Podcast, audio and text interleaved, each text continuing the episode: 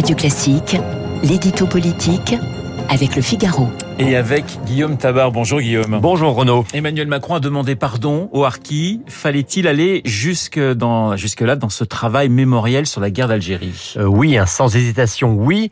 S'il y a une catégorie de personnes envers qui ce qu'on appelle la repentance est pleinement justifiée, euh, c'est bien les Harkis. Euh, ces Algériens qui ont été loyaux jusqu'au bout avec la France et qui ont été purement et simplement abandonnés par le pouvoir gaulliste au lendemain des accords d'Évian.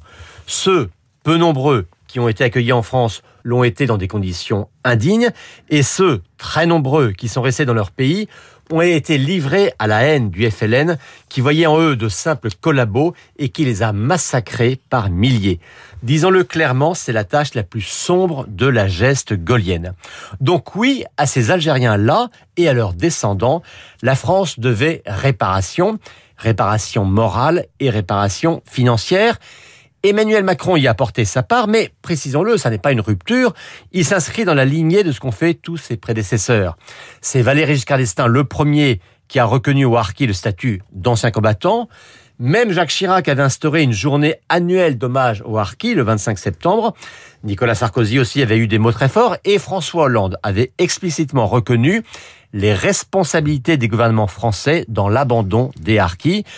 Hier donc Emmanuel Macron leur a demandé pardon au nom de la France. C'est un pas de plus, un pas nécessaire. Alors pourquoi l'a-t-il fait euh, C'est la question. Pourquoi l'a-t-il fait maintenant? Faut-il y voir des arrière-pensées électorales? On est à sept mois de la présidentielle. Et on ne peut jamais exclure les arrière-pensées électorales. Mais après tout, il vaut mieux une décision juste, même avec des arrière-pensées, que pas de décision du tout.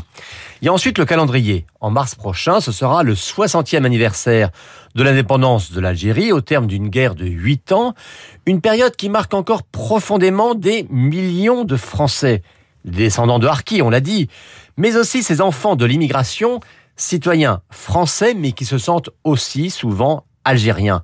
Cette mémoire, elle est donc vive, blessée pour certains, ou rempli d'acrimonie pour d'autres, qui, sous l'influence du discours du pouvoir algérien actuel, continuent de voir dans la France leur ancien colonisateur.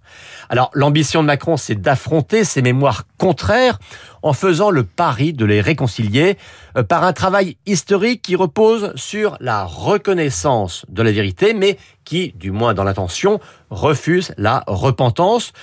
D'où, par exemple, ce rapport présenté il y a quelques mois par l'historien Benjamin Stora, un rapport qui, malgré tout, persiste à ne voir que les aspects négatifs ou condamnables de la colonisation, mais qui, malgré tout, tente à, apaiser le travail mémoriel. Alors, Guillaume, cette demande de pardon aux Harkis peut-elle vraiment apaiser la mémoire de cette histoire?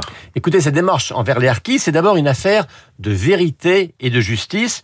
Or, pas de réconciliation véritable sans vérité et sans justice. Ensuite, ce geste d'hier n'est qu'un parmi de nombreux autres qui ont tendu à reconnaître l'ensemble des responsabilités de la France. Vous savez, dans un mois, il y aura un autre anniversaire difficile et pas simple à marquer, celui de la manifestation réprimée des Algériens de Paris le 17 octobre 61. Et puis, bien sûr, le 19 mars, et là, on sera à un mois du second tour de la présidentielle, il y aura l'anniversaire des accords d'Évian. Il faudra s'attendre cette fois-ci à des paroles destinées aux Algériens. Elles sont si délicates et on voit à quel point Emmanuel Macron devra une fois de plus manier le en même temps. L'édito politique signé Guillaume Tabar tout de suite.